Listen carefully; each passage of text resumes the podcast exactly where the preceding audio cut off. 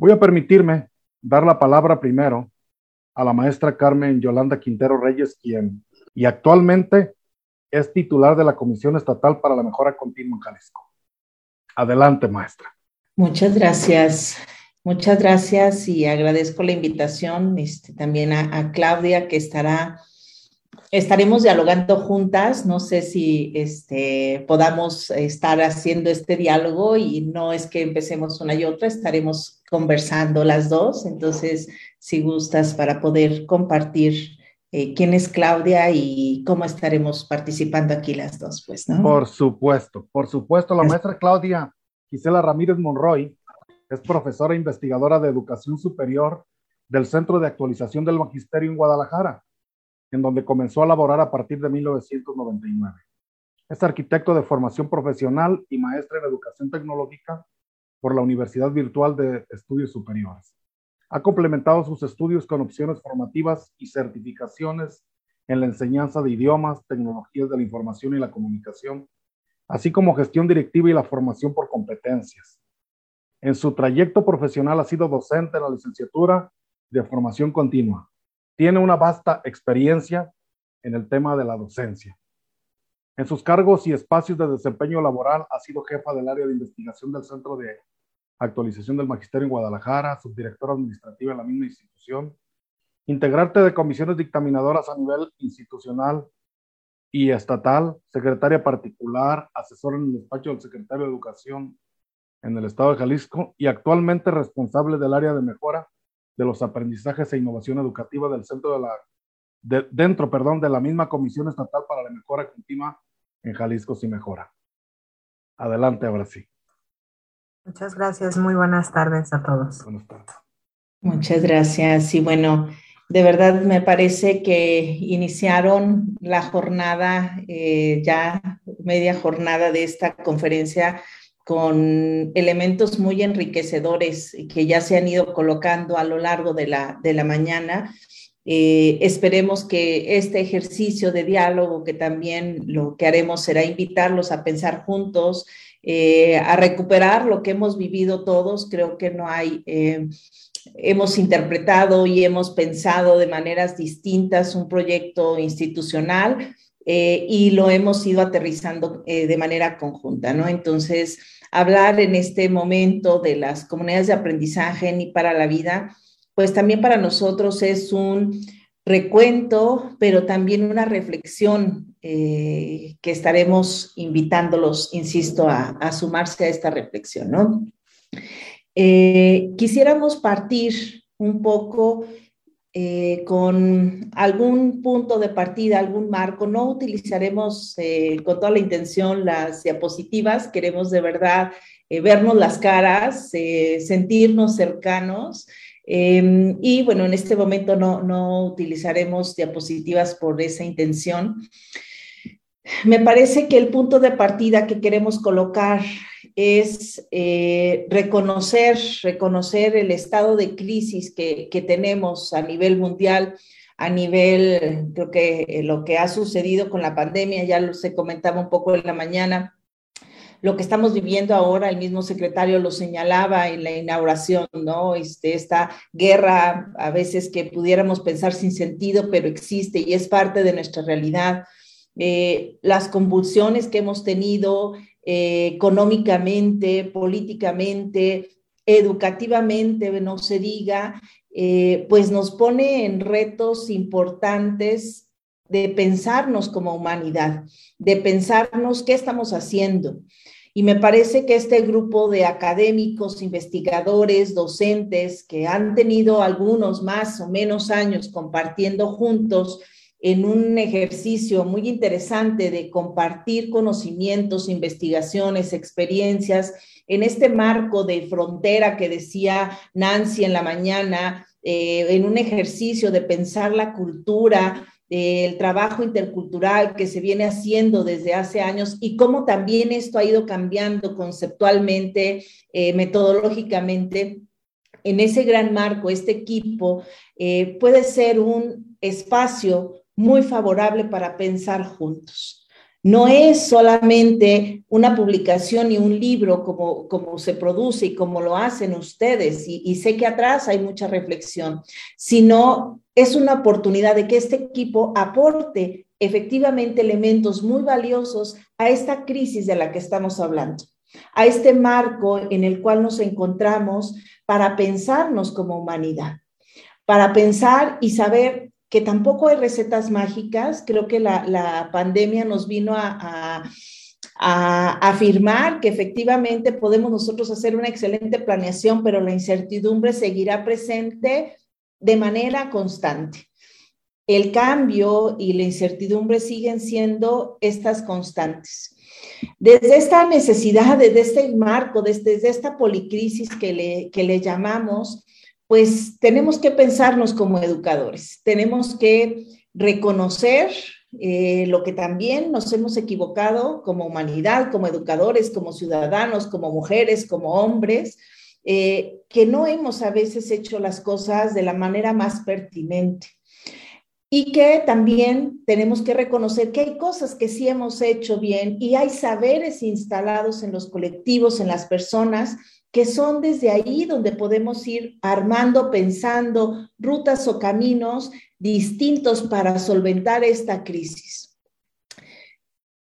Desde este, desde este pequeño ejercicio de pensar en dónde estamos, surge y nos toca estar participando en, en un proyecto institucional llamado RECRE que tendrá muchos elementos de discutir, de debatir, pero que hay algo en el fondo que es honesto, que queremos responder a esta crisis, que queremos ver alternativas juntos en diálogo para pensar cómo resolvemos si nos enfrentamos a esta crisis.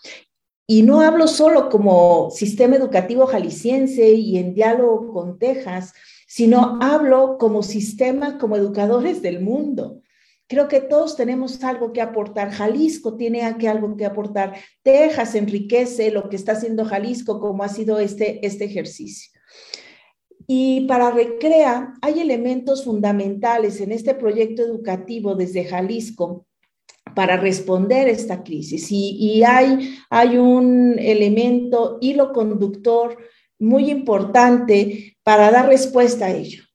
Partimos, partimos que desde Recrea tenemos que consolidar tres aprendizajes fundamentales. El primero tiene que, tiene que ver con la persona. Si no educamos en la vida, para la vida, para que cada persona recupere su identidad, se recupere, trabaje de manera integral, eh, difícilmente va a lograr un primer aprendizaje que le llamamos ser en la vida. Un segundo aprendizaje que para Recrea es fundamental y que tiene que ver con estas interacciones y estas construcciones colectivas que nos hacen convivir con otros, que es el estar, aprender a estar, aprender a ser, aprender a estar, son dos de los aprendizajes fundamentales que desde la mirada Recrea se han ido colocando. Yo no puedo estar con el otro si no recupero quién soy. Yo no puedo tampoco estar con el otro si no soy capaz de escuchar en la diferencia. Es difícil que yo pueda estar si no logro reconocer que desde esa diferencia podemos tejer y armar puentes como se mencionaba en la mañana. Estos ejercicios de construir estos puentes es la fortuna que se vive en este colectivo y al cual se invita a poder aprender a estar en la vida. Y un tercer aprendizaje que me parece, y bueno, voy a retomar un poco el ejercicio que hacía Maturana cuando decía que la riqueza de la educación en un acto amoroso es cuando permitimos al otro aparecer, cuando permitimos que el otro sea, cuando permitimos que en diálogo y en una conversación puede el otro o podamos respetar esa diferencia del otro y que construyamos cosas juntos en estas conversaciones, como le llamaba Maturán. Pero un tercer ejercicio que no visualizábamos un poco y que, que, nos faltaba poder consolidar y que para Recrea es fundamental es aprender a pertenecer a la vida. Un tercer aprendizaje en donde reconocemos que yo puedo tener una identidad, puedo estar con el otro, puedo ser y estar, pero si en este, en este ejercicio individual y colectivo no me reconozco parte de un planeta, parte de un sistema, parte de un cosmos, yo sé que soy un polvo de estrellas, yo sé que en mis átomos existen moléculas que han estado en el universo y no estoy hablando de cuestiones este, metafísicas, estoy hablando de cuestiones reales, físicas, en donde la materia que está en el universo es parte de mí y yo soy parte e incido con la vida del planeta. Me parece que lo que cada uno, si medimos nuestra huella de carbono, si medimos este, nuestra huella hídrica, sé que lo que yo hago, consumo en micro y de manera cotidiana, y ¿cómo es posible, cómo es posible que el polvo del Sahara sea, sea quien fertiliza la selva amazónica? Todo está conectado. En este surge este tercer aprendizaje que es el pertenecer a la vida. Entonces, bueno, un poco quise eh, empezar a compartirle lo que recrea y la mirada recrea se ha venido colocando esto no se puede quedar en el etéreo. ¿Cómo lo concretamos? ¿Cómo ayudamos a los otros a ser? ¿Cómo ayudamos a los demás a estar? Por eso en Recrea es tan importante, no es que eduquemos para la vida, en futuro, educamos en la vida, en lo cotidiano, en el conflicto, en la incertidumbre, en lo que no nos ayuda muchas veces en las relaciones que son muy armónicas y nos en las construcciones que tenemos en nuestro trabajo, en nuestra familia, en la sociedad.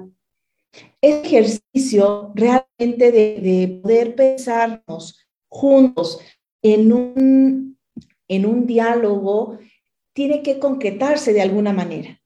No podemos quedarnos en el aire y justamente para Recrea las comunidades de aprendizaje son el medio, es la metodología para poder concretar esto que aspiramos. Educar en la vida y para la vida requiere una metodología y un ejercicio que nos ayude a acercarnos a este ser, estar y pertenecer a la vida. No sé, Klaus, si quisieras. Este, sí, nada más comentarte que un poco se te estaba yendo el internet. Este, bueno, a raíz, de, a raíz de esto surge efectivamente eh, una, una, política, pero más allá de, de, lo que son las, las, comunidades de aprendizaje y en congruencia precisamente con, con esta postura, surge, surge esta, esta política que no es solamente de arriba abajo, sino que precisamente de abajo hacia arriba, en, un, sentido de que surgen las ideas de los colectivos, surgen las ideas de, este, de los maestros, de los directores, del, intendente.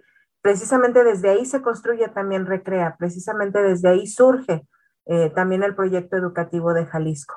Y esto también se, traduce en, en, otro ejercicio, como es el de las comunidades de aprendizaje, que es el que, el que está comentando ahorita la maestra Yoli, eh, y que tiene que ver con, con, con permitir y, este, propiciar, más que permitir, propiciar que surja desde, desde las escuelas, que surja desde cada colectivo los aprendizajes y las rutas que ellos mismos necesitan. Eh, estamos pensando en una política que no vaya de arriba hacia abajo en el sentido de decir así es como se tienen que hacer las cosas, sino de, de, propiciar que los colectivos se piensen a sí mismos, reflexionen sobre su hacer, reflexionen sobre lo que están haciendo y hagan los planteamientos de acuerdo a su realidad. Entonces, allí es en donde desemboca todo este ejercicio de, de reflexión crítica y de, y de ir este, generando eh, y propiciando que esto, esta, este planteamiento un poco eh, teórico se haga realidad. Eh, porque efectivamente se reconoce que es en la escuela en donde, en donde todos los aprendizajes suceden, en donde todo ocurre. Y que el hecho de, de estar, de, de generar indicaciones y de decir así es como se tiene que hacer, finalmente las escuelas no les hace sentido porque los contextos son muy diferentes, porque habrá que reconocer y, tener ahora sí como una práctica del sistema educativo que no aprenden igual los chicos que están en la sierra, los que están en la costa, los que están en la ciudad. No es lo mismo y tampoco los maestros tienen las mismas prácticas ni las mismas realidades. Y esto nos lleva a que haya eh, también una toma de decisiones responsable y eso implica un cambio de cultura, implica un cambio de paradigma para no estar recibiendo en todo momento eh, estos elementos que siempre vienen del sistema, sino que ahora se invierte para que sean desde el colectivo desde donde se toman las decisiones. Y creo que ahí, Yoli, tú puedes abonarle con estos tres elementos de, la mirada sistémica del, de, de, de Recrea. Así es. Este, hay efectivamente este ejercicio eh, de pensar una política pública de abajo hacia arriba requiere condiciones a las cuales muchas veces no estamos acostumbrados. Muchas veces es más fácil em, no asumir una responsabilidad y siempre ver en el ojo ajeno y, el, y es el mi jefe, es el vecino, es el sistema, es el padre de familia y que no, no me permite pensarme yo como sujeto, como individuo, como colectivo, eh, qué estoy haciendo y para qué lo estoy haciendo. Pensar, hace un momento también comentábamos, eh, desde este ejercicio de reconocer en la educación un proceso crítico necesario, eh, de reconocer un ejercicio reflexivo necesario de manera individual y de manera colectiva una vez más, pero también reconocer esta visión sistémica, como hablábamos hace un momento. Todo está vinculado, todo está relacionado. Eh, la Escuela de Normal de Colotlán, sus estudiantes, eh, la Escuela de Unión de Tula, la Escuela de Arandas, tienen elementos en común, tienen un fin compartido. Sin embargo, hay condiciones, hay historias, hay interpretaciones, hay construcciones ya, ya hechas en colectivo que ya son parte de un grupo de personas en educación básica, las diferentes figuras, eh, todos estamos de alguna manera conectados, formación inicial, formación continua, lo que incide en educación básica, si lo pensamos como sistema educativo. Esa es la vida. Esa exactamente es la vida. Yo no soy Yolanda Quintero por sí misma, soy mi historia, soy lo que el maestro Marco me comparte, soy lo que Toño me comparte, soy lo que Claudia me ha enseñado, soy lo que Lía también ha aportado. Es decir, no soy únicamente alguien, tengo mi propia identidad, por supuesto, pero soy gracias también al otro y soy gracias al diálogo con el otro y a la confrontación también. Este ejercicio, insisto, si lo pensamos como sistema o lo pensamos de manera individual, esta es la visión sistémica que desde, desde Recrea estamos planteando. Y por eso es importante colocarlo en este momento para comprender qué es una CAP, para comprender el sentido de la CAP, para entender que lo que necesitamos colocar en este momento, y creo que el marco curricular lo ha planteado también, en, esta, en este contexto nacional que tenemos, de colocar a la comunidad en el centro, pero eso tiene muchas implicaciones. Esto, exactamente, ser una CAP implica no solamente comprender un documento y una teoría, implica permitirnos pensar, implica permitirnos aprender, implica permitir reconocer que no tenemos toda la verdad cada uno la tenemos juntos, pero hay que aprender a dialogar.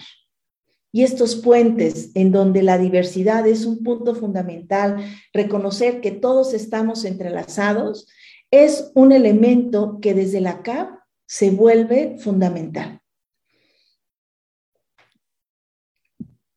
En ese sentido, sí quisiera nada más eh, terminar concretando que en el proyecto educativo o en Recrea, estos horizontes o estas dimensiones, por eso asumen una mirada humanista en esta policrisis que estamos teniendo, en donde tenemos que pensarnos como humanidad, asume una mirada crítica en donde no podemos no solamente no quedarnos con los brazos cruzados, sino realmente tener argumentos para decir lo que está pasando, tener una investigación sólida, un conocimiento y también valorar los saberes cotidianos que tienen los demás el pensamiento científico también está evolucionando, la investigación también está evolucionando, las metodologías también están evolucionando, porque tenemos que ser sensibles a la realidad, cómo construimos el conocimiento desde una visión crítica es necesario también. Y el último punto, desde la mirada recrea, se asume humanista, crítica y finalmente sistémica en donde reconocemos estas relaciones y estos vínculos que tenemos todos.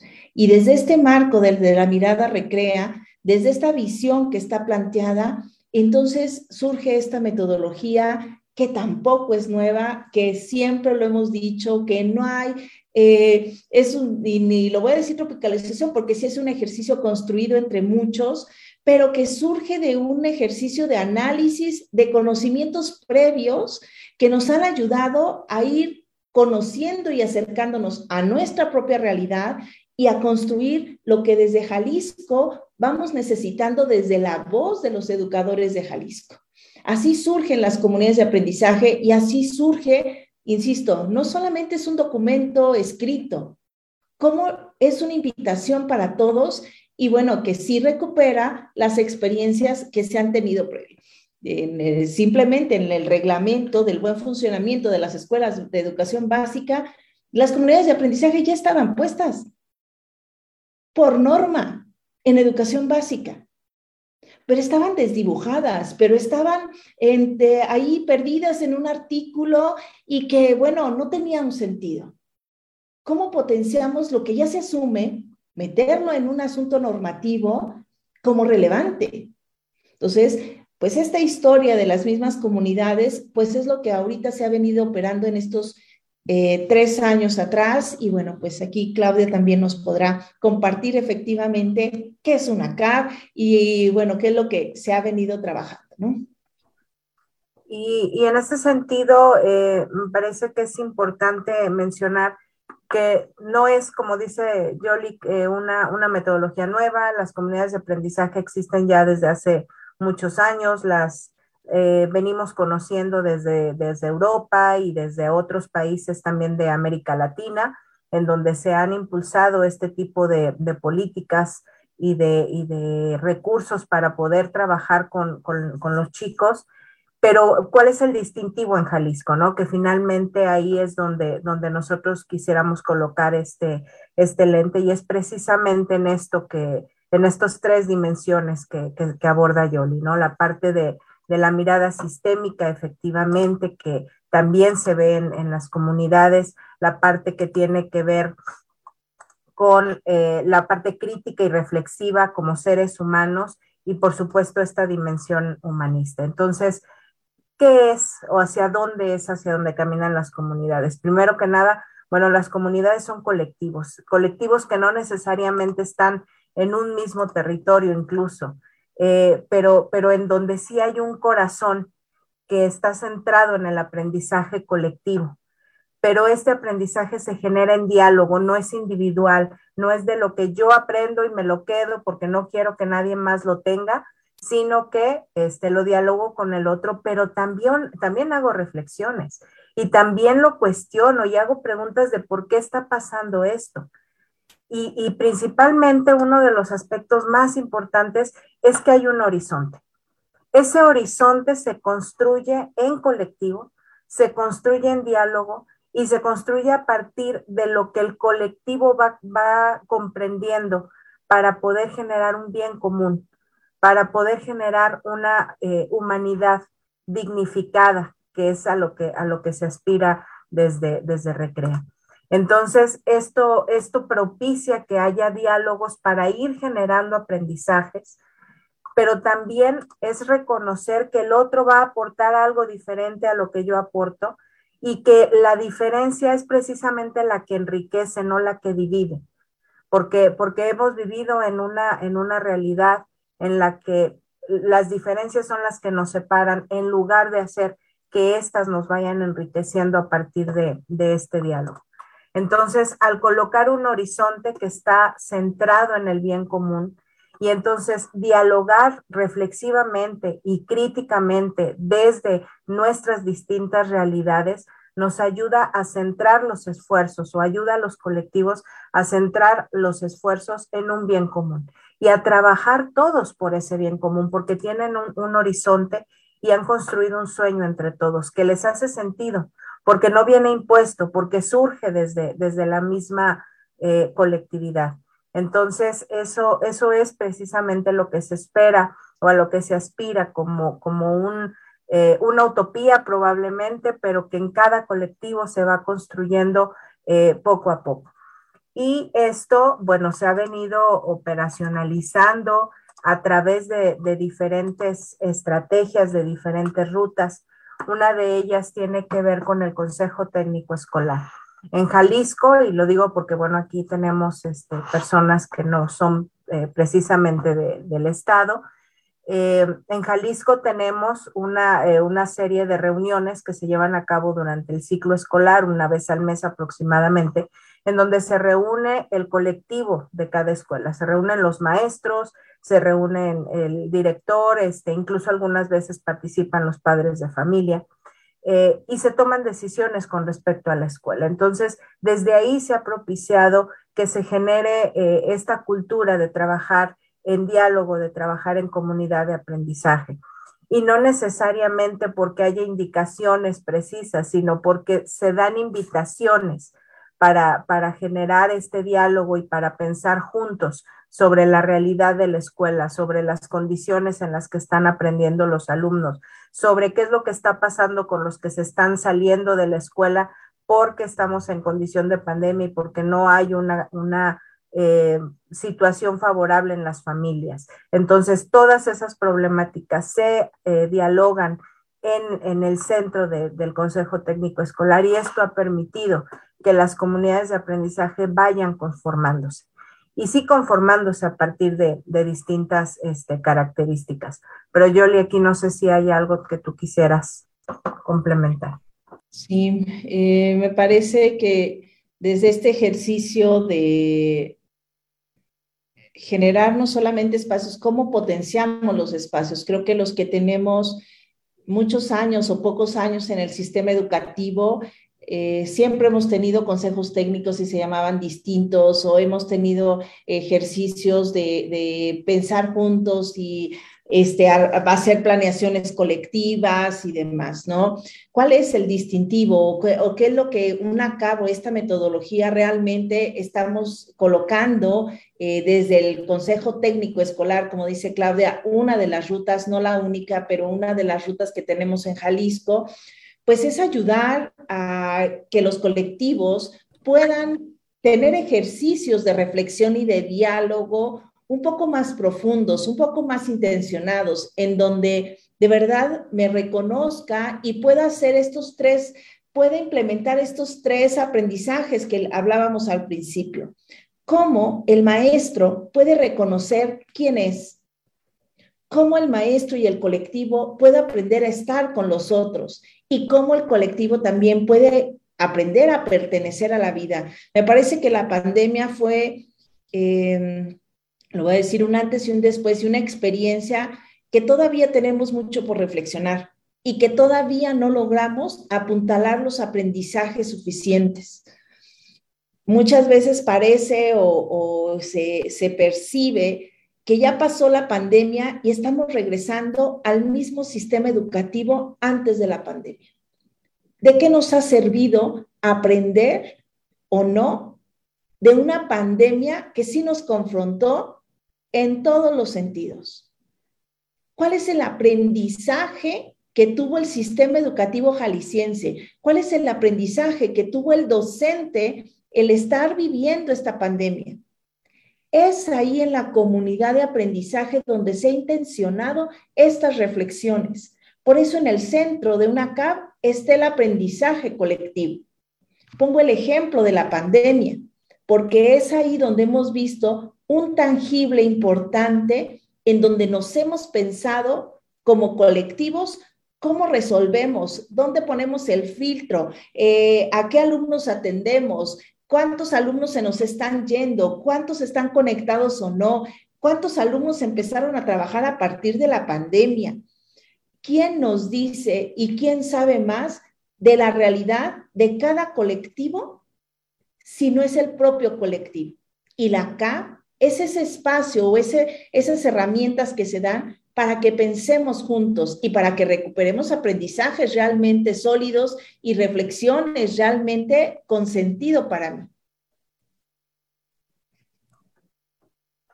Eh, una de las herramientas que, se han eh, intencionado eh, precisamente para, para, ir conformando a las comunidades de aprendizaje ni para la vida son los principios recrea para un aprendizaje dialógico, que de pronto pudiéramos pensar, bueno, ya hay unos principios este, para el aprendizaje dialógico que fueron construido, construidos en, en, España y que, bueno, este, efectivamente hay, hay algunas similitudes con, con los principios recrea que se han ido configurando a lo largo de estos años, pero finalmente de lo que se trata es de aportar una herramienta a los colectivos para que, para que ellos de manera autogestiva, porque es, uno de los, es, es una de las primicias de este, de este ejercicio de trabajo en comunidad, es que de manera autogestiva vayan ellos transitando para irse conformando como comunidad.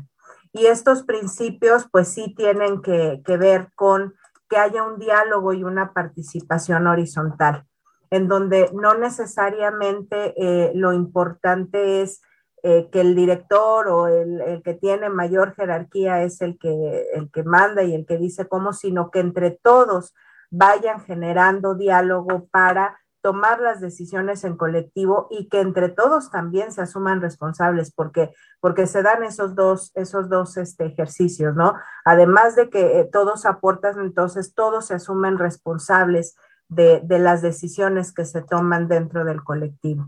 Por supuesto que también eso implica que reconozcamos que en la diversidad y que en esta diferencia este, haya, hay, hay un aprendizaje entre todos. Hace rato Yoli nos decía, bueno, es que yo también soy porque Marcos o porque Toño me aporta o porque he aprendido de. Entonces, efectivamente, los aprendizajes se generan entre, entre todos y de las aportaciones de todos. Entonces, otro de los principios es precisamente este de, este de que todos aprenden de, de todos. Eh, otro de ellos es que hay un, hay un compartir solidario, pero que apunta hacia un bien común y ese bien común es construido por el colectivo, no es algo que llegue de fuera, no es que alguien les vaya a decir, miren, el bien común es esto, no, por supuesto, es algo que surge precisamente de cada comunidad y entonces todos comparten de manera solidaria para transitar hacia ese bien común. Existe también esta, esta relación con las emociones, que es algo que tradicionalmente ha quedado fuera de, las prácticas escolares, como si las emociones no fueran parte de los sujetos y que, bueno, hoy eh, y sobre todo en los últimos años se ha venido reconociendo de manera importante eh, el, papel de las emociones en el actuar de todos, no solo de los alumnos, no solo de, este, de los chicos que están en la escuela, sino de nosotros como adultos, que por supuesto que marcan la forma en que nos conducimos y que un buen manejo de las emociones este, nos permite primero reconocernos el cómo somos, pero también aportar al otro y también ayudar al otro en este, en este manejo.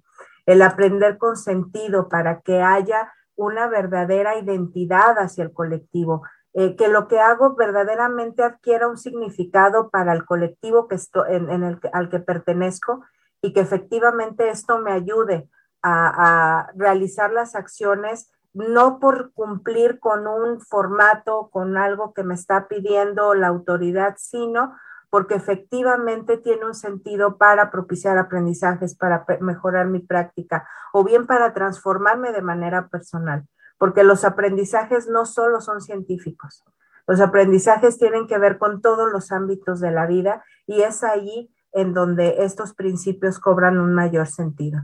Por, por, supuesto que también el ser y estar con el otro, reconocerme con el otro eh, y, dialogar para poder crecer juntos es otro de los principios que están eh, colocados eh, el aprender para transformarnos, el ir generando mejoras, el ir evolucionando hacia nuevos horizontes, nos va a ir eh, e, evidentemente propiciando que mejoremos no solo como personas, sino también de manera colectiva.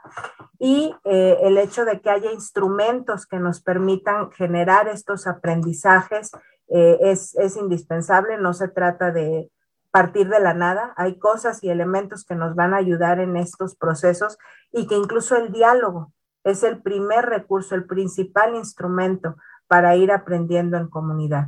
Y todo esto con el horizonte de este, alcanzar este pertenecer a la vida, que es este reconocernos de manera individual y colectiva, como decía la maestra Yoli, eh, en, en, un planeta, en un cosmos, en un, en un ente integral al cual todos pertenecemos. Yoli.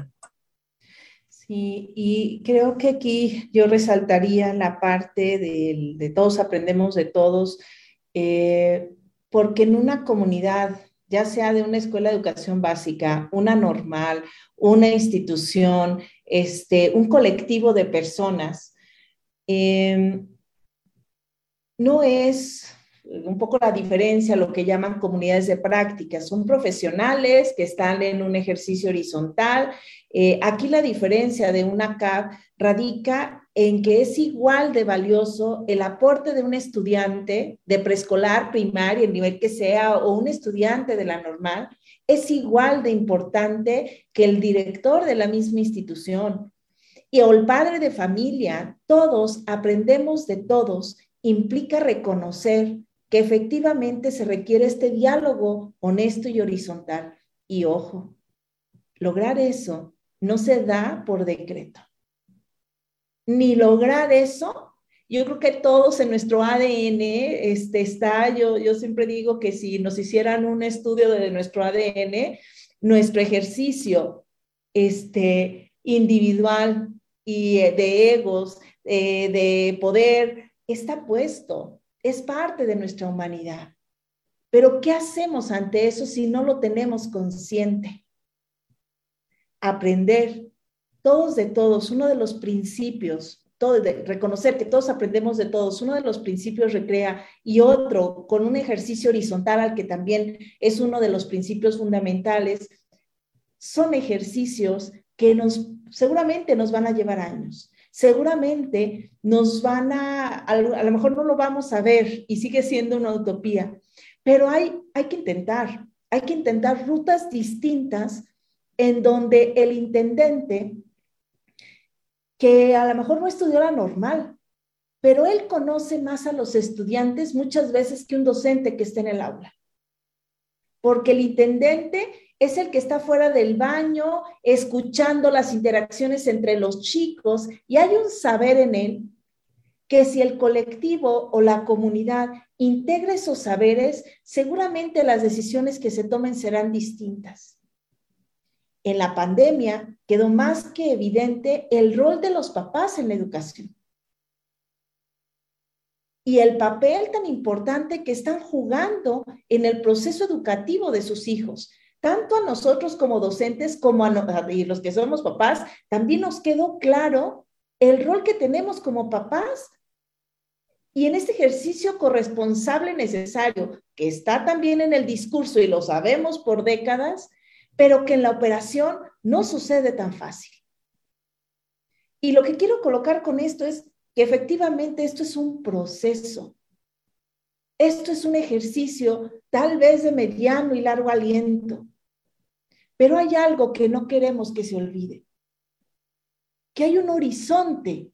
Si todos nos movemos hacia un mismo horizonte, será más fácil, será más fácil que podamos movilizar estructuras que han sido y siguen siendo anquilosadas en muchas cosas pero que también en esas mismas estructuras que somos como sistema, hay personas y ejercicios sumamente valiosos que hay que recuperar. Pero esto se requiere en diálogo y construyendo espacios que nos permitan reconocer la voz de todos en un ejercicio de veras de, como lo plantean, de interculturalidad crítica, en donde realmente sea la diversidad las que nos permitan reconocer que podemos crecer con el otro, aunque piense distinto a mí, digo, afortunadamente que piense distinto a mí, porque es del otro el que voy a crecer. Este ejercicio, eh, insisto, que puede ser muy etéreo o muy utópico, se concreta en estos principios, recrea como una metodología que ayuda a los colectivos a irse pensando. Y creo que lo que hemos venido trabajando, por supuesto mejorable, por supuesto que estamos siempre atentos y evaluando y qué está sucediendo y qué, qué cosas no siguen quedando claras o qué cosas dejamos de ver y no están puestas y hay que incorporar. Eh, hay algo que, que cada vez queda más evidente y que lo hemos visto en otros sistemas educativos del mundo, con otras gentes, otras personas que hemos hablado, con los mismos docentes. No es fácil este proceso, pero es necesario. No podemos seguir haciendo lo mismo o simulando que cambiamos porque ya le cambiaron el nombre. Ponerle el nombre a algo que no tiene sentido para mí y que no me va a ayudar a mejorar Tampoco eso es lo que queremos. No tiene caso. Lo que queremos realmente es que esto sea una herramienta para los colectivos que quieran transformarse, que quieran reconocer que podemos hacer cosas distintas, porque hay un horizonte trazado. Y regreso a ese punto. Tener un horizonte, para eso nos va a servir. Los cómo, no hay recetas de una capa hay marcos de una K, pero cada K tiene que escucharse a sí misma, cada K tiene que pensarse a sí misma, cada K tiene que ser honesta consigo misma. Podremos engañar al jefe y podremos engañar y dibujar que estamos haciendo las cosas maravillosas, pero nada ha cambiado de nosotros. En una CAP sí tiene que existir un ejercicio honesto, y estos principios recrea son herramientas que le ayuden a pensarse como K. Este es el horizonte finalmente para lograr a lo que nosotros aspiramos, que es una autonomía responsable. Una autonomía de un colectivo, que eso no quiere decir que deje de pertenecer a un sistema educativo. Pero una autonomía responsable implica haber tomado las mejores decisiones durante una pandemia para cuidarnos todos. Ejercer una autonomía responsable en una CAP implica pensar en aquel alumno que yo lo evalué con criterios distintos a los que la realidad aspiraba o requería tomar criterios diferentes. Una autonomía responsable que me permitió pensar con el maestro, con el compañero, en el CETE o en el, colegiado, en la academia, donde sea, con el colectivo, cuáles son las mejores decisiones en un marco de norma, en un marco institucional, pero mi contexto me está pidiendo que por lo menos sea flexible para atender las necesidades de las personas que estoy atendiendo y de nosotros mismos. Esta aspiración de la autonomía responsable se concreta en estas acciones que fueron transitando o que se fueron alimentando de estos principios recrea. No sé, Klaus, si quisieras ahí sondar.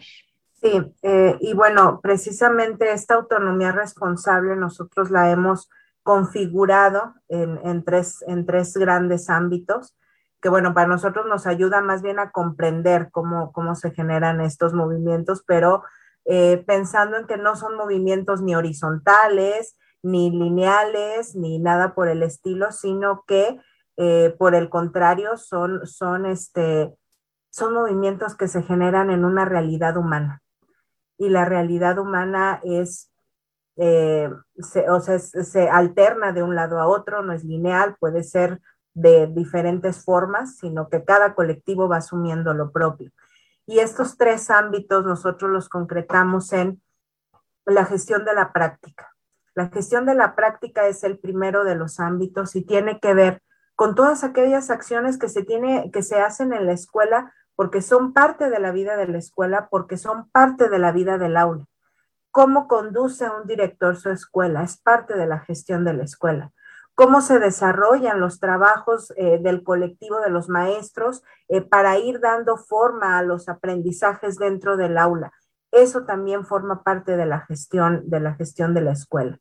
Eh, el trabajo que hacen los, el personal administrativo, el de servicios, el auxiliar, el, el que tiene que ver con trabajo social, el médico escolar, todos los que confluyen dentro de la comunidad escolar tienen un, papel y todo esto tiene que ver con una gestión de, la escuela. Entonces, toda la actividad escolar eh, la, la identificamos precisamente en este ámbito.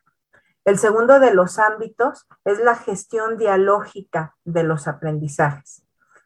Cómo ir propiciando aprendizajes individuales y colectivos entre todos los miembros de la comunidad. Y esto no tiene que ver solamente con que vamos aprendiendo, sino hacernos conscientes de que estamos aprendiendo y que a lo mejor hay algo que yo le puedo aportar al otro para que también pueda aprender. No solamente es reconocer que aprendo del otro, sino reconocer en qué le puedo aportar al otro para que también aprenda, porque en la medida que el otro aprenda vamos creciendo todos como comunidad. Y esto evidentemente cambia el, esquema de, cómo hemos venido operando, porque cuántas veces no en una escuela, no, pues yo hago esta práctica, pero ni siquiera la comparto porque pues al maestro de a un lado ya me sacó la lengua y ya generé una condición eh, de fricción con él y entonces ya no hago, ya no hago este compartir. Y sí tiene que ver con que nos hagamos también conscientes de cómo vamos aprendiendo qué es lo que nos va favoreciendo como comunidad para ir avanzando, para ir evolucionando y para irnos transformando, que es el tercer este, ámbito de, la, de, de, esto que nosotros llegamos o con lo que queremos llegar a la autonomía responsable. El tercer ámbito es el de la transformación. Cómo ir propiciando a través de los aprendizajes dentro de la práctica escolar la transformación individual pero también la transformación colectiva y la del entorno social. Aquí esta concepción de que la escuela termina en donde están los muros trasciende precisamente hacia el contexto en donde se ubica y en donde también hay un territorio que la determina y en donde también incide. Entonces, estos tres ámbitos son los que a, nosotros nos, nos ha ayudado a ir eh, configurando esto, estos procesos, insisto, no, los, no, se hacen de manera, de manera lineal.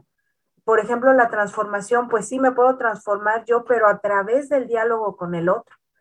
Y entonces ahí vamos, vamos este, generando cambios en nuestras prácticas, nos ayudamos para que, para que podamos eh, trabajar mejor con los chicos, para ir generando proyectos, por, eh, por ejemplo, de manera conjunta, y entonces ir incidiendo en la mejora de la escuela. Este, de esto más o menos se trata, Yoli, no sé, para ahí para complementar. Sí, y me parece con parte de los comentarios que están, que están colocando justamente eh, Marcela, eh, es, es, efectivamente la, la, importancia de pensar en el otro. O sea, creo que no vamos a alcanzar ninguna justicia social en el papel y en el discurso La vamos a alcanzar en la cotidianidad, en el diálogo honesto, en la construcción, en la conciencia de lo que estoy aprendiendo.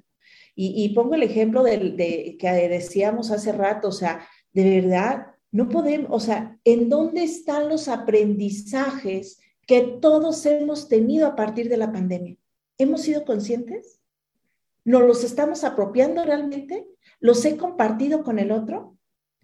Creo que todos pasamos momentos difíciles, físicos, emocionales, pérdidas, este, mm, confrontaciones con uno, con los demás en el, durante la pandemia. Nadie nos quedamos en blanco, nadie. Ya sea por alguien muy cercano o algún conocido que escuchamos, que vivimos. ¿Hemos sido conscientes de estos aprendizajes? ¿Nos los hemos apropiado? ¿Los hemos dialogado? Y nos han transformado. Ese es el reto en este ejercicio de la autonomía responsable. No solamente es hacer la conciencia de lo que estoy aprendiendo, sino que en el diálogo también lo resignifico y me resignifico con el otro para entonces hacer esta transformación, primero personal y luego social.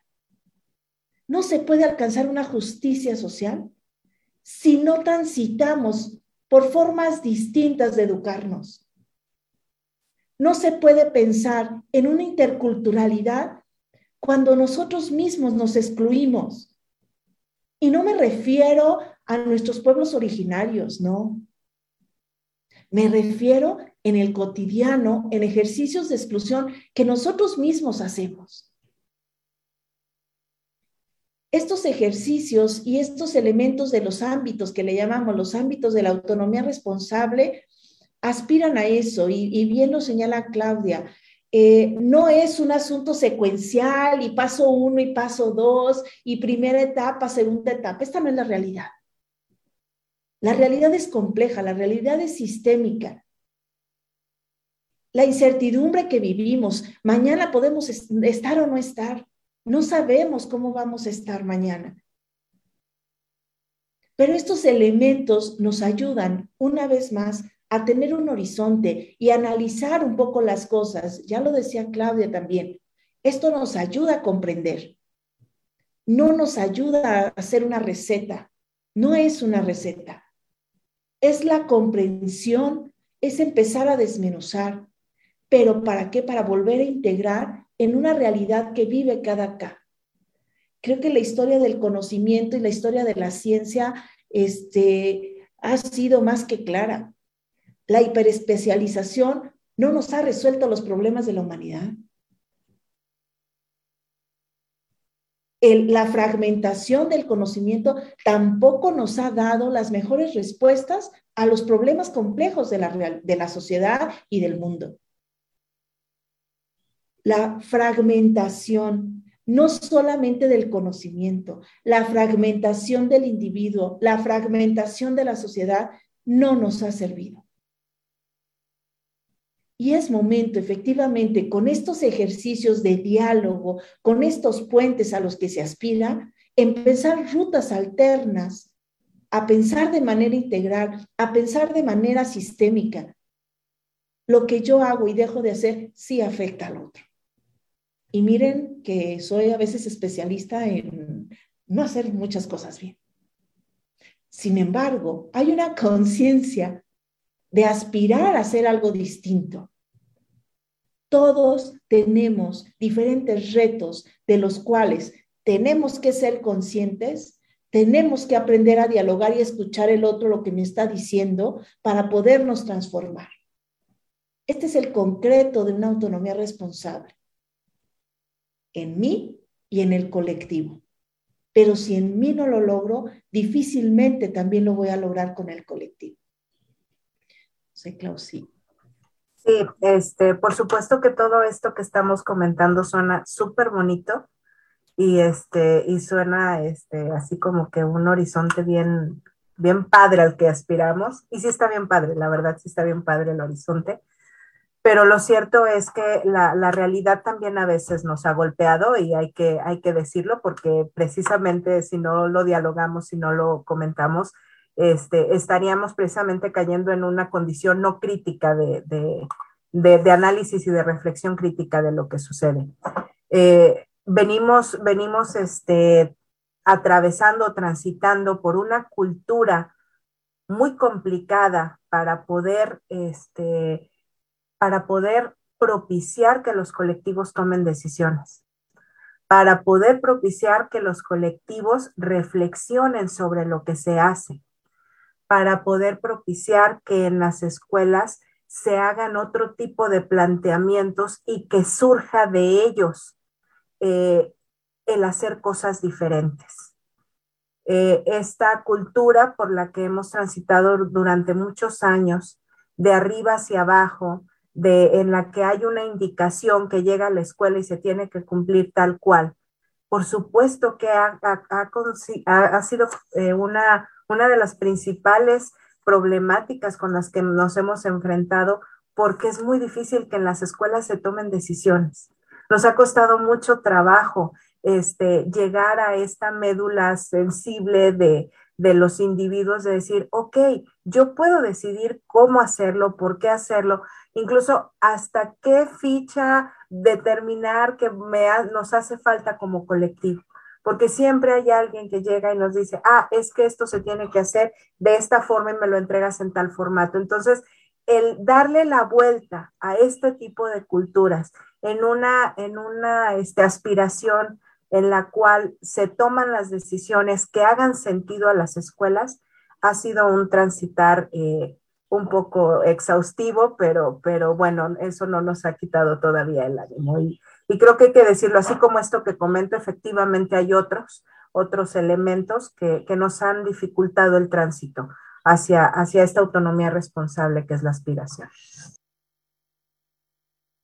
Y bueno, pues cerrando un poco para dar chance al diálogo, efectivamente, este, ojalá que se pudiera colocar algunas cosas y escucharnos.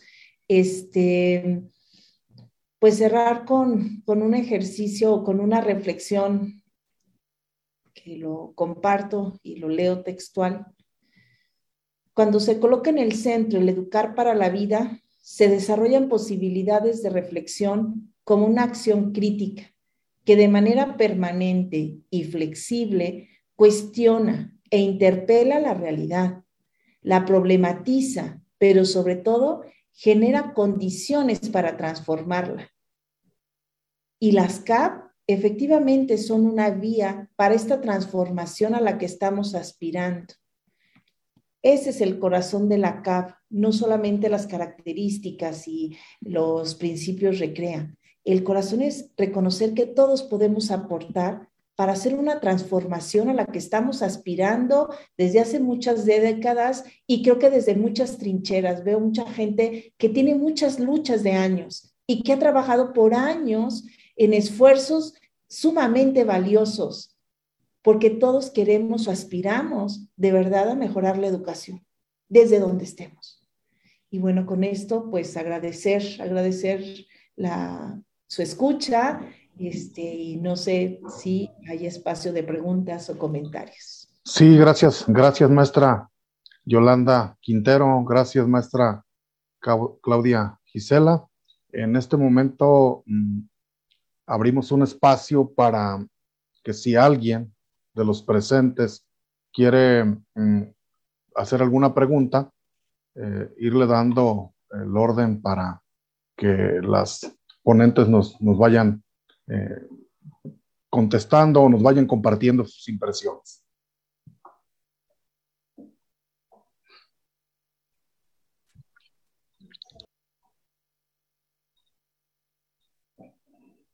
Mientras, mientras alguien levanta la mano, eh, voy a... Marcela, Marcela la está levantando.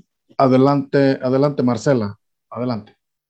Sí, bueno, eh, primero agradecer estos espacios que la verdad eh, son muy ricos, eh, doctora Yolanda, Claudia, gracias por compartir. Más que pregunta, yo creo que, podríamos pasar reflexionando aquí una, toda una jornada, ¿no? esta, yo siempre he cuestionado mucho de la educación, incluso de mi hacer y, y, y, porque es mi línea de investigación además, la relación con el otro. Cómo e, a partir de esta convivencia pudiéramos acrecentar no solo los, los aprendizajes, sino las propias relaciones. Porque justamente, eh, como lo, comentaban, esta postura sistémica eh, es como un feedback y además cobra resonancia lo que aquí en el aula está eh, emergiendo es la resonancia de un sistema escolar y de un sistema social.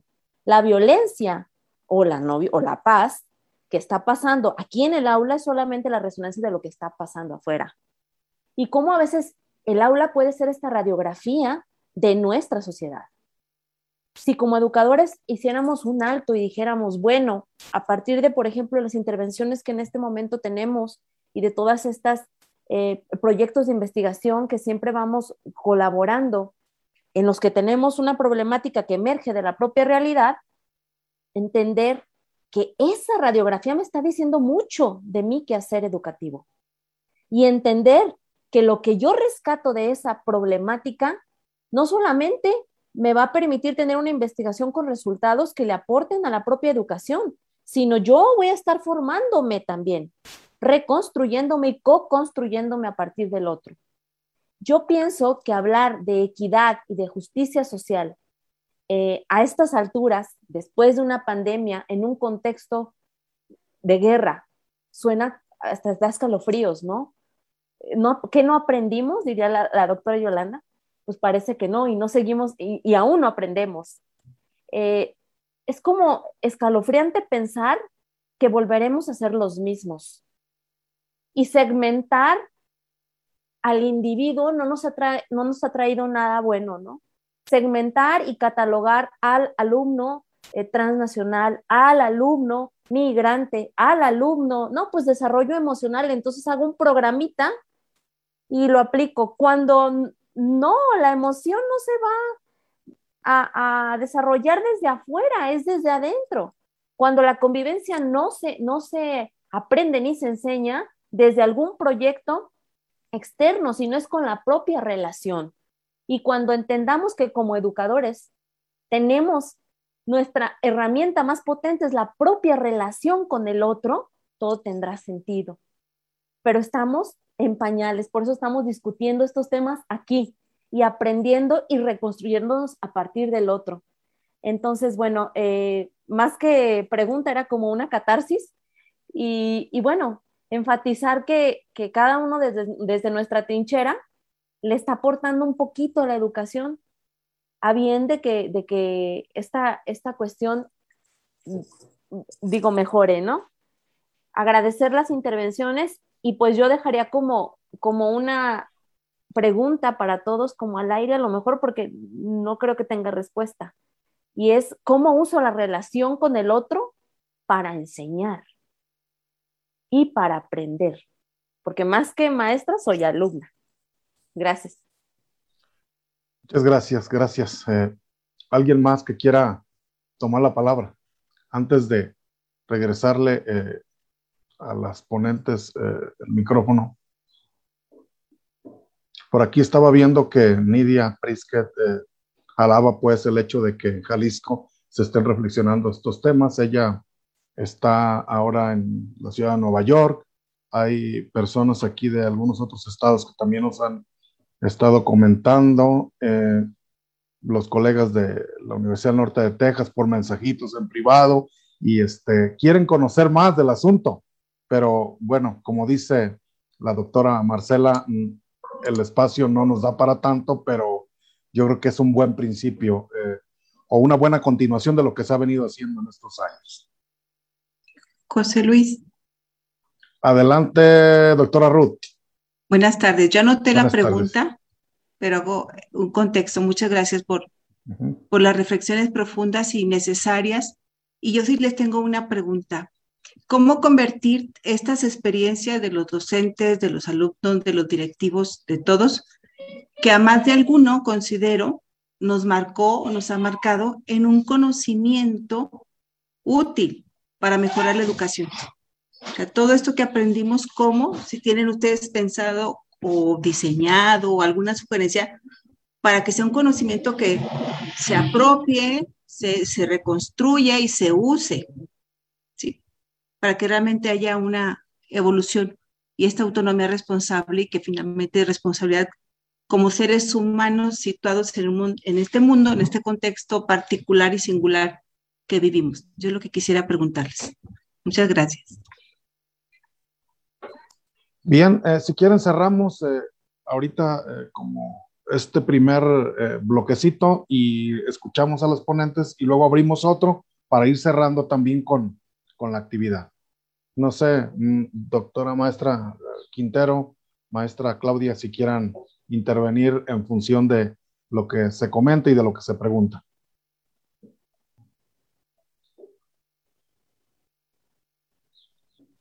Sí, bueno, creo que eh, Marcela coloca elementos importantes, ¿no? De reflexión. Creo que eh, estamos hechos de relaciones y no necesariamente relaciones humanas, ¿no?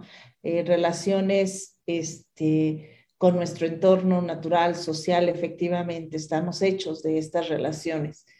Y, creo que sí hay ah, lo que tú colocaste al final como pregunta, Marcela, eso, esos ejercicios, no es solo la pregunta, es el hecho de preguntarnos juntos. De eso se trata un ejercicio en colectivo. Híjole, hemos estado haciendo bien esto, hemos etiquetado, este, qué aprendizajes hemos tenido en estos colectivos, en estas investigaciones, eh, qué hemos apuntalado muy bien, que hemos durado casi 20 años juntos, pensando juntos. Eh, estos son los ejercicios más valiosos, Marcela. Me parece que seguirnos preguntando cuestiones de fondo, cuestiones que nos permitan mejorar, será lo, más valioso que podamos dejar el día de hoy, de verdad. Este, si eso genera, qué bueno, ¿no? Y con relación a lo que, a lo que pregunta Ruth, me voy a regresar al chat. Lo bueno ¿Cómo convertir estas experiencias que a más de alguno han marcado en conocimiento de uso para mejorar la educación? Sí, sí. ¿Cómo convertir esas experiencias? Sí, nos han marcado. Sí. bueno, si me permiten ahí, este, nosotros hemos implementado durante este ciclo escolar eh, una estrategia que, consideramos que puede contribuir a esta parte que, nos pregunta la, la doctora Ruth y que tiene que ver con la sistematización de experiencias. Es precisamente que los colectivos hagan conciencia de todos estos aprendizajes que han adquirido durante la pandemia, de los aprendizajes que van colocando o que van adquiriendo a través de la práctica con los padres de familia, en el mismo colectivo, con los alumnos e incluso de manera personal, para que hagan una sistematización que les permita reconocer estos aprendizajes. Por supuesto que es un camino que ha sido un poco pedregoso, no ha sido sencillo, evidentemente, pero a eso aspiramos, a que todo eso que no se registra, que sucede, que se vive y que a veces es más útil que, que leer un libro de un autor X, efectivamente se convierta en conocimiento no solo para mí, sino para el colectivo del cual formo parte.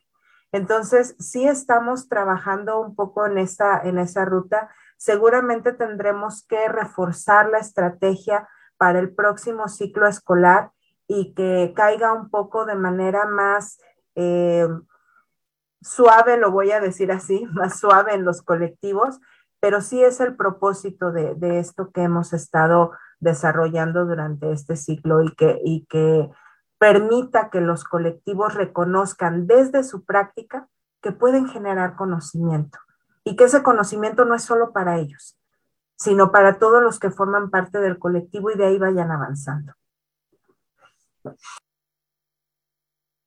Excelente. Eh, hay algunos comentarios. Eh, justo el día de hoy, un día como hoy, 17 de marzo, dice Elizabeth Contreras que en Querétaro se inició la suspensión de clases por pandemia eh, en 2020. Dos años ya.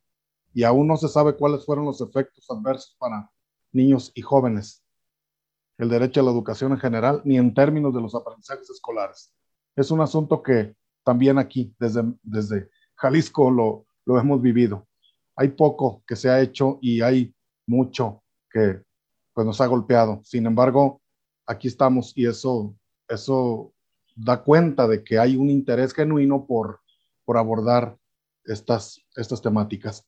No sé si hay alguien más que quiera hacer algún comentario. Eh, es el último bloque de comentarios o, o preguntas para, para ir cerrando.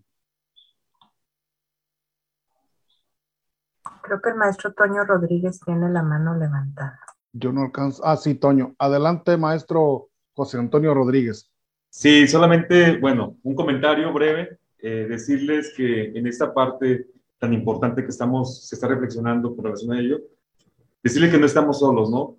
Y que si no somos todo, un todo, que ya viene mencionando, y que quien vive y ejerce eh, influencia sobre el entorno, pues somos todos un conjunto, ¿no?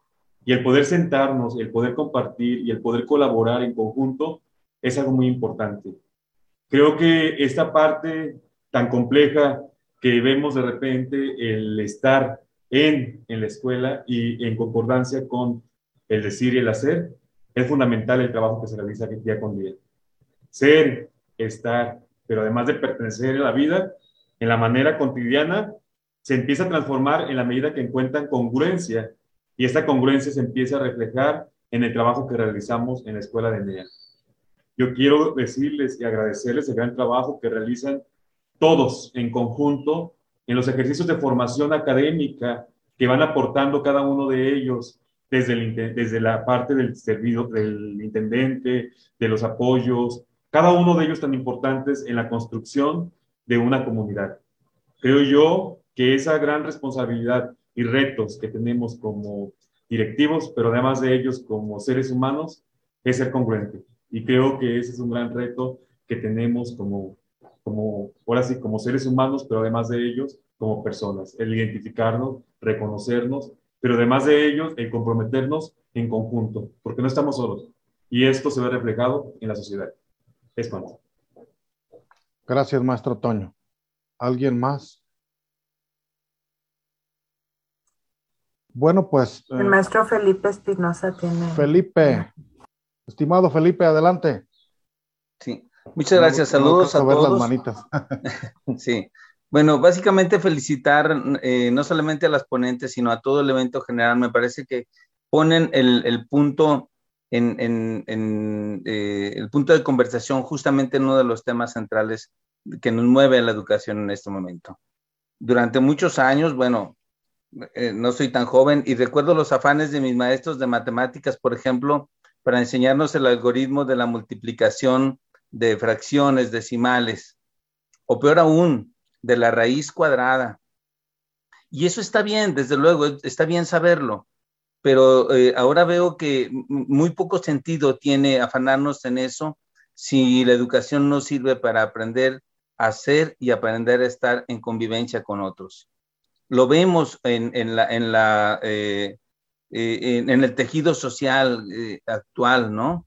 Si la educación tiene que centrarse con mucho más énfasis, desde luego sin descuidar los otros saberes, pero con mucho más énfasis en la posibilidad del desarrollo del ser como un ser holístico, ético y demás, y sobre todo en la posibilidad de convivir con los otros. Yo felicito el trabajo que hoy han, han hecho las ponentes no solo es con una gran claridad, sino con mucho entusiasmo, con conocimiento de causa y compasión. De eso se trata, la educación tiene que vivirse con pasión también. Entonces, felicidades y, me quedo con eso. Muchísimas gracias. Gracias, mi estimado Felipe. No, no sé si hay algún otro comentario. Pues bueno, mm, vamos a ir eh, cerrando. Déjenme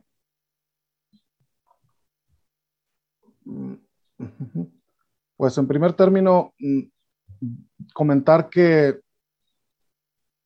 en términos de lo que hemos estado revisando con estas ponencias, encuentro que va al clavo en el tema de retos y estrategias inclusivas para la formación docente hacia la equidad y la justicia social.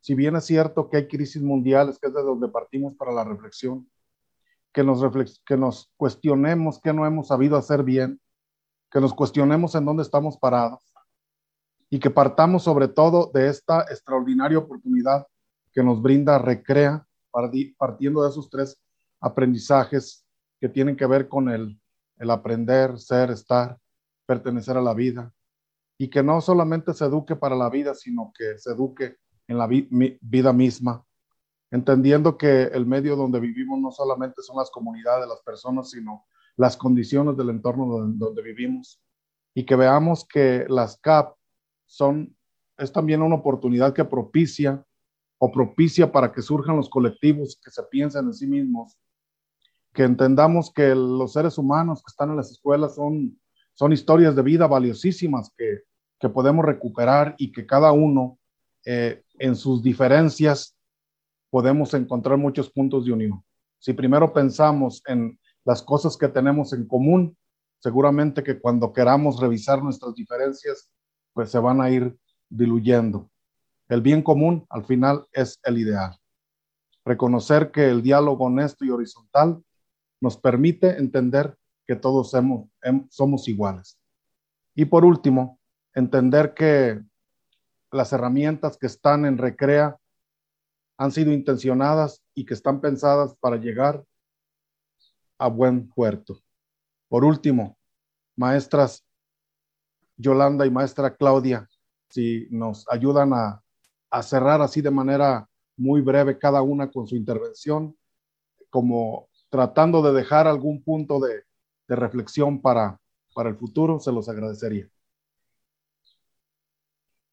Y bueno, primero agradecer de verdad el esfuerzo que han hecho. Sé que hay un equipo este, titánico, me consta que han sido muchos meses de, de trabajo de muchas personas para llegar aquí. Este, y que bueno, eh, esta oportunidad de, compartir, de compartir lo, lo, que hemos venido trabajando, pues es el reconocimiento a todos los que nos han hecho posible este, dejarnos sus aprendizajes también y compartirlos, ¿no? Este, estos retos y estrategias inclusivas que ustedes han planteado en el evento, eh, pues son una oportunidad para seguirnos pensando, para seguir dialogando y para seguir siendo una comunidad a la que aspiramos ser, ¿no? No podemos eh, dejar de soñar, pero sobre todo no podemos dejar de ser críticos para de verdad actuar con profundidad para una transformación real. Eh, hay muchos intentos, tenemos que seguir haciendo esos intentos y las CAB es, una, es un intento más no la única ni la mejor, es un intento más dispuesto para, para todos, ¿no? Gracias a todos y a todas. Bien, maestra. Eh, sí, adelante, maestra. Sí, gracias, gracias. Este, muchísimas gracias a todos por, por compartir con nosotros este, este pequeño diálogo.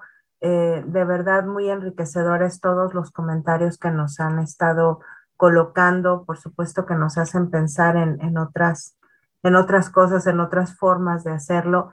Y, bueno, sí comentar que, esto no es una tarea acabada, que día a día la reconstruimos a partir de la realidad porque tratamos de estar cercana, cercanas a ella y tratamos de ir revisando qué es lo que está pasando en las escuelas.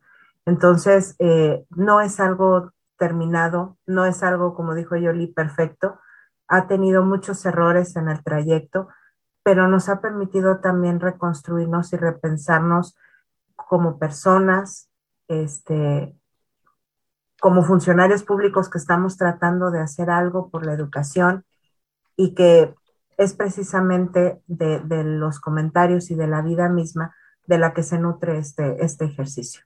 Entonces, pues agradecerles porque son parte de esta reconstrucción que diariamente estamos haciendo de Recrea y de las comunidades de aprendizaje. Muchas gracias. Hemos, hemos concluido con este espacio que se ha convertido, sin lugar a dudas, en la oportunidad inminente para reflexionar, para cuestionarnos, para la entrega por la formación de manera integral por una sociedad más justa, más humana. Agradezco sobremanera a la maestra Claudia Gisela Ramírez Monroy y a la maestra Carmen Yolanda Quintero Reyes, quienes han movido las fibras sensibles de todos los presentes. Agradezco también a todos los colaboradores, asistentes, ponentes y personal, personal técnico que han hecho posible las actividades de este evento.